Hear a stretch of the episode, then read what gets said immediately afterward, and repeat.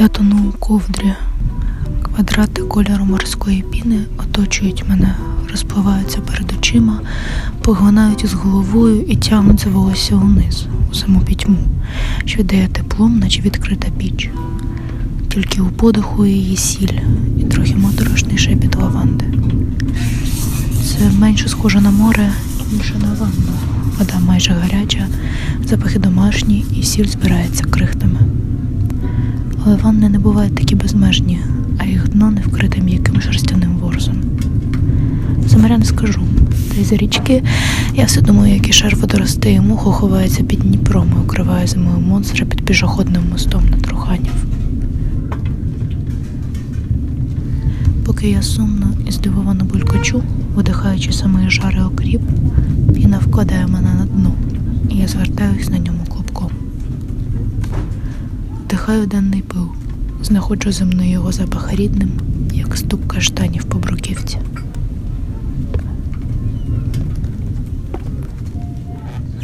Якщо прислухатися, я чую, як плямкає ковдряне море, коли русалки хвостають всередині нього хвостами, минаючи мене. Плавець опоче прямо біля мого вуха. Мені лоскотно. Чутно крихке вибачення, що піском розбивається об подушку, що ховає моє лице. Навіть якщо відкрити очі, величезні зелено-блакитні квадрати розплилися і закрили все, що видимо оку, і проривається через них лише тепло золото, не зовсім сонячного світла, майже жовто-гарячого і болісно близького.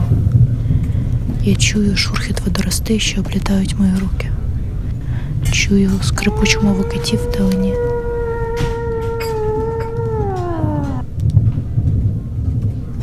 Я чую.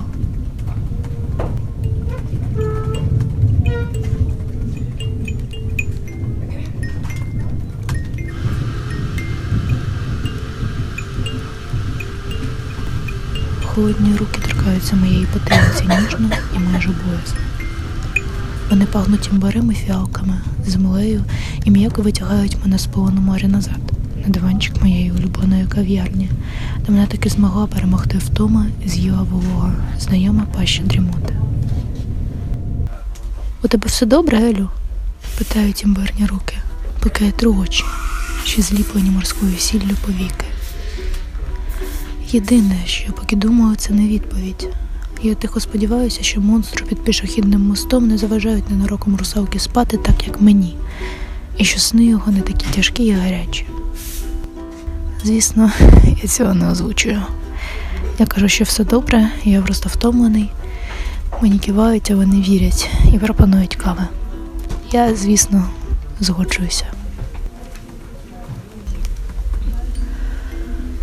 Імбирні руки належать жінці, що володарствує моєю улюбленою кав'ярнею.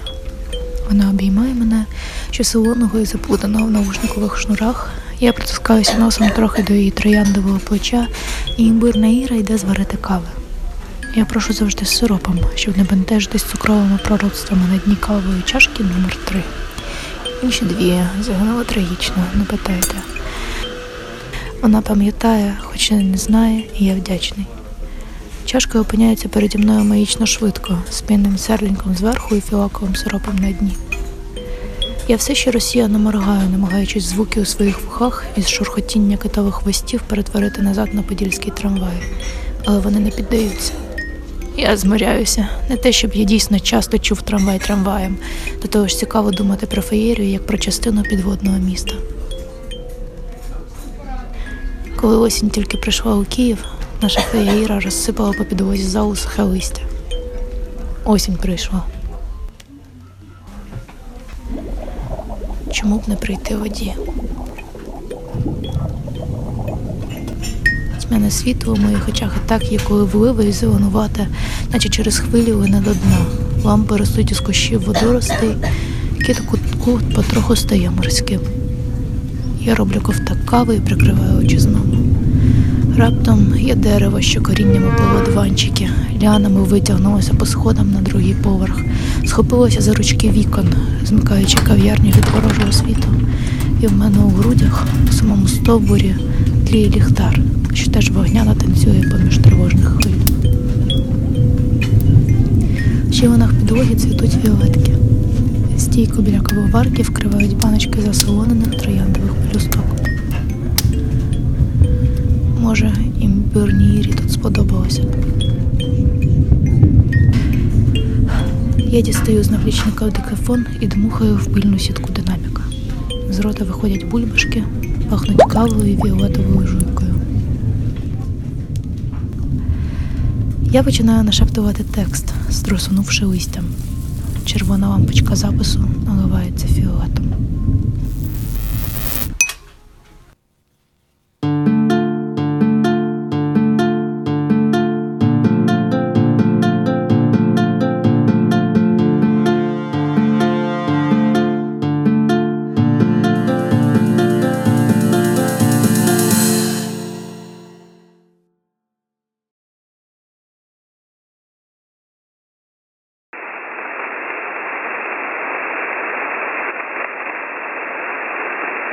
They see us, Shadow.